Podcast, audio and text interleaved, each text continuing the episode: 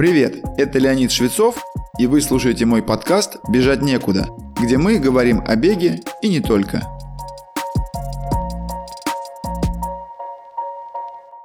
Вопрос про склонность к бегу как виду физической активности начал всплывать в моем присутствии, когда я был приглашен в коллектив одной большой компании.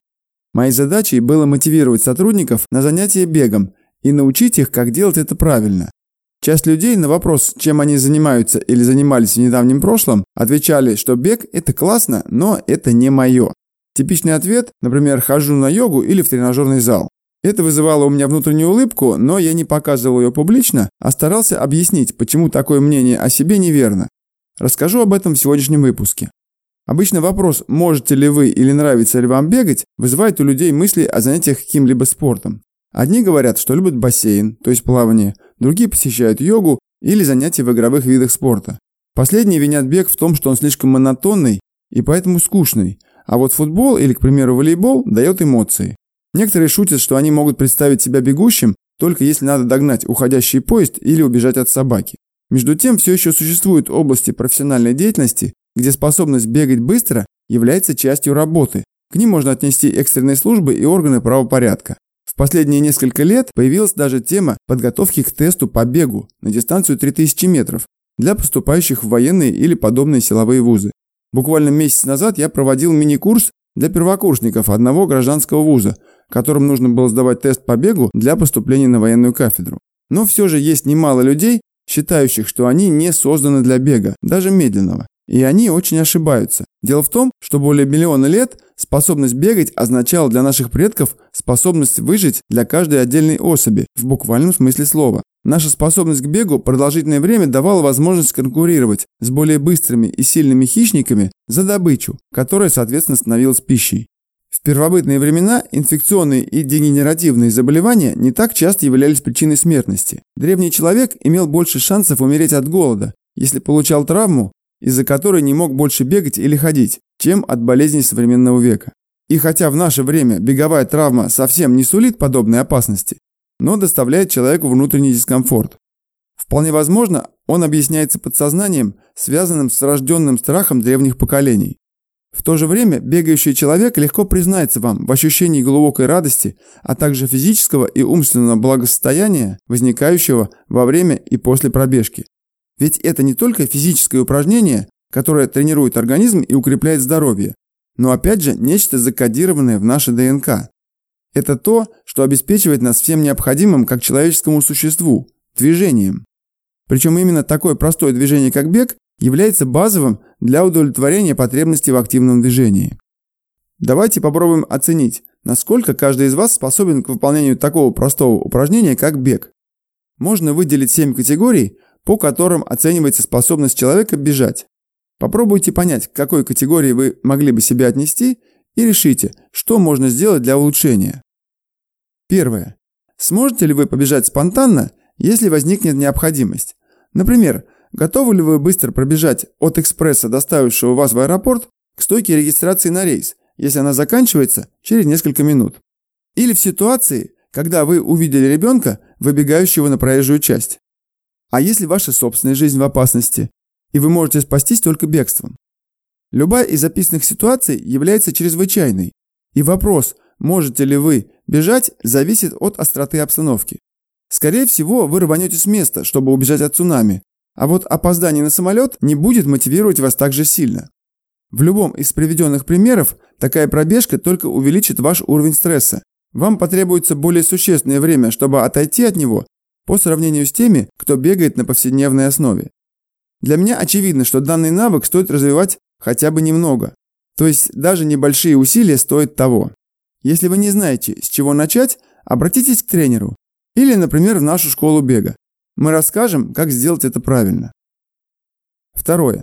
Если вы уже занимаетесь какой-либо физической активностью, но она связана, например, с йогой или занятиями на тренажерах, и при этом вы ненавидите бег, скорее всего, вам будет легче проявить беговые способности в экстренной ситуации, описанной в первом пункте. Но выходить на пробежку вы все же не будете. Скорее всего, вы просто не знаете, как бегать, чтобы это доставляло вам удовольствие и не вызывало дискомфорта в виде одышки, боли в боку или коленях, покраснения лица и так далее. Не отчаивайтесь. Бегать легко и непринужденно можно научиться. Многим требуется хотя бы базовое обучение, чтобы почувствовать легкость движения и развеять предубеждение о тягостности бега. Если это не относится к вам лично, вы наверняка знаете кого-то из ваших друзей, знакомых или родственников, кому нужна такая помощь. Третье. Возможно, вас беспокоит боль или травма. Очевидно, это наиболее явное препятствие. Если травма носит острый характер, например, перелом или вывих с разрывом мягких тканей, тут и речи не может быть о беге или других активных движениях. А вот если вы бегаете регулярно, но травма периодически возвращается, есть повод задуматься. Потому что в таком случае нужно не просто пытаться лечить больное место, а надо что-то менять. Конкретно, если ситуацию можно описать так. Боль или травма появляется при повышении нагрузки, но проходит в случае покоя. И это повторяется раз за разом. Тогда причина кроется, скорее всего, в дефиците техники бега или силовом компоненте вашего тела. Зачастую они идут рука об руку, то есть недостаток силовой подготовки может проявляться в нарушении биомеханики. В таком случае правильнее будет сделать шаг назад в ваших спортивных целях и уделить время работе над этими двумя параметрами или компонентами вашего тела. Чтобы лучше понять, как сила и техника бега влияют на ваш бег, обратитесь к более ранним выпускам нашего подкаста. Четвертое. Вы регулярно бегаете, но для комфорта и безопасности вам необходимы ортопедические стельки, стабилизирующие кроссовки, наколенники или подобные поддерживающие устройства. В такой ситуации утверждение, что вы можете бегать, будет с небольшой натяжкой. Дело в том, что есть виды спорта с технической составляющей, например, велосипед или лыжи. Кататься без велосипеда или без лыж, соответственно, будет невозможно. Но бег является самодостаточной активностью, то есть у человека есть его тело, которое способно бежать. Если вам необходимы дополнительные устройства, без которых бег становится невозможен или приносит боль, Очевидно, что-то не так с вашей способностью бегать в принципе. В 2014 году Американский колледж спортивной медицины выделил 4 рекомендации, которым должна соответствовать обувь для бега. Вот они. Перепад между пяткой и носком не более 6 мм. Отсутствие компонентов контроля движения и стабилизации. Легкий вес и широкая передняя часть. Как видите, для полноценного бега не нужны дополнительные устройства, все необходимое есть у каждого здорового человека. Надо только позаботиться о развитии и поддержании этих компонентов. Это включает упомянутые ранее силовая и техническая подготовка. Само собой, все вышесказанное не относится к людям с перманентным изменением опорно-двигательного аппарата, например, укорочением костей из-за травмы или врожденной деформации. Пятое. Вы бегаете, но принимаете противовоспалительные препараты на постоянной основе. По моему опыту, к этому чаще всего прибегают американские любители бега. В мою бытность проживания в США я был сильно удивлен, насколько часто бегуны прибегают к таким средствам, как ибупрофен и кетопрофен. Я не говорю о мазях, а имею в виду таблетированные формы препаратов. Конечно, какие-то острые воспаления связок или других отделов опорно-двигательного аппарата, возникающие бегунов в процессе тренировок, оправдывают применение нестероидных противовоспалительных средств. Но только на короткий промежуток времени, а именно 5-7 дней и по назначению врача. Думаю, совершенно очевидно, что эта ситуация требует пересмотра отношения к тренировкам. Шестое. Вы бегаете, но после каждой пробежки прибегаете к какому-либо реабилитационному средству, например, прикладыванию льда к болезненной области. Я уже рассказывал о ледяных процедурах, как об одном из средств, помогающем восстановлению после тяжелых тренировок. Но тогда речь шла именно о стимуляции восстановления мышц после высокой нагрузки, а не в контексте применения ледяных компрессов после каждой пробежки для снижения воспаления в травмированной области. Хотя само по себе воздействие холода действительно снижает проявление воспаления, такую процедуру следует применять именно в комплексе лечения травмы, а не для облегчения состояния при условии продолжения нагрузки. Говоря медицинским языком, в данном случае это симптоматическое лечение. Оно не убирает причину травмы и не лечит ее, а только облегчает субъективные ощущения. Зачастую бегуны кочуют из этой стадии в предыдущую, которую мы назвали под номером 5, то есть начинают принимать противовоспалительные средства. Седьмое. Можете ли вы просто пробежаться ради игры? Здесь я имею в виду любую спонтанную пробежку. Ту, которая не была запланирована. Например, вы приехали на пикник на природу, и кто-то из вашей компании зовет вас погонять в футбол, позапускать летающую тарелку или воздушного змея. При этом вы не задумываетесь, нужно ли вам переобуться в правильную обувь, надеть поддерживающий надколенник или принять таблетку ибупрофена, а просто соглашайтесь принять участие в игре.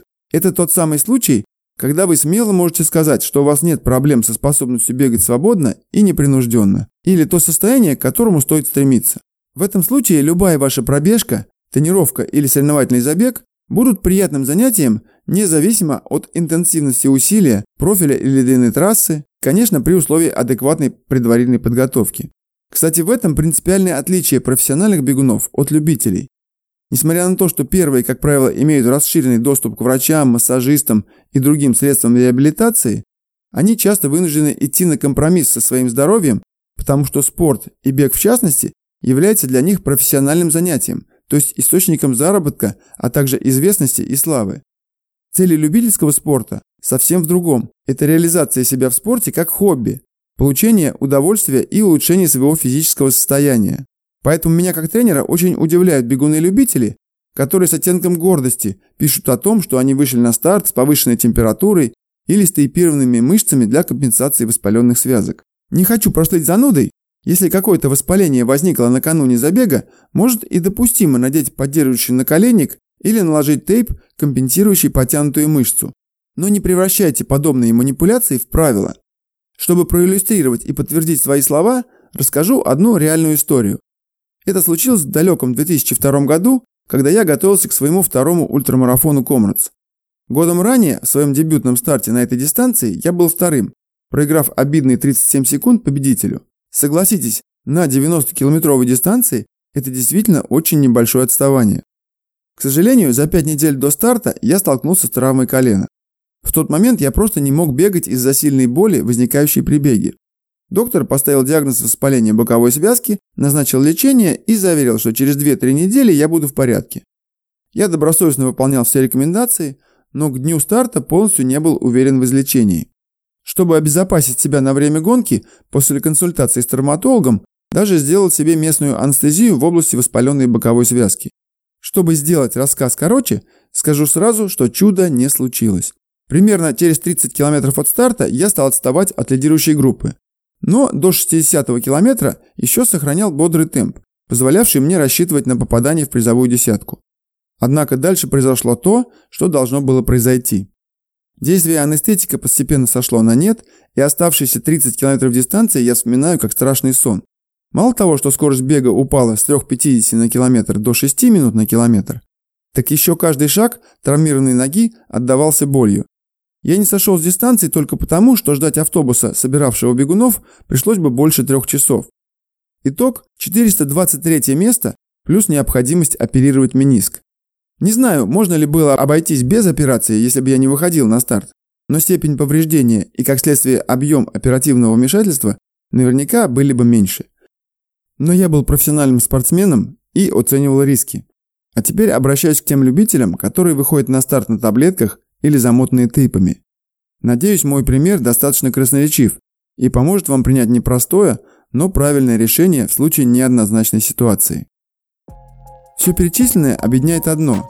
Если вы относите себя к первым шести группам, улучшить ваше положение можно за счет пересмотра отношения к тренировкам и корректировки тренировочного плана. И тогда вы попадете в седьмую группу и начнете получать истинное удовольствие от бега. С вами был Леонид Швецов и подкаст «Бежать некуда».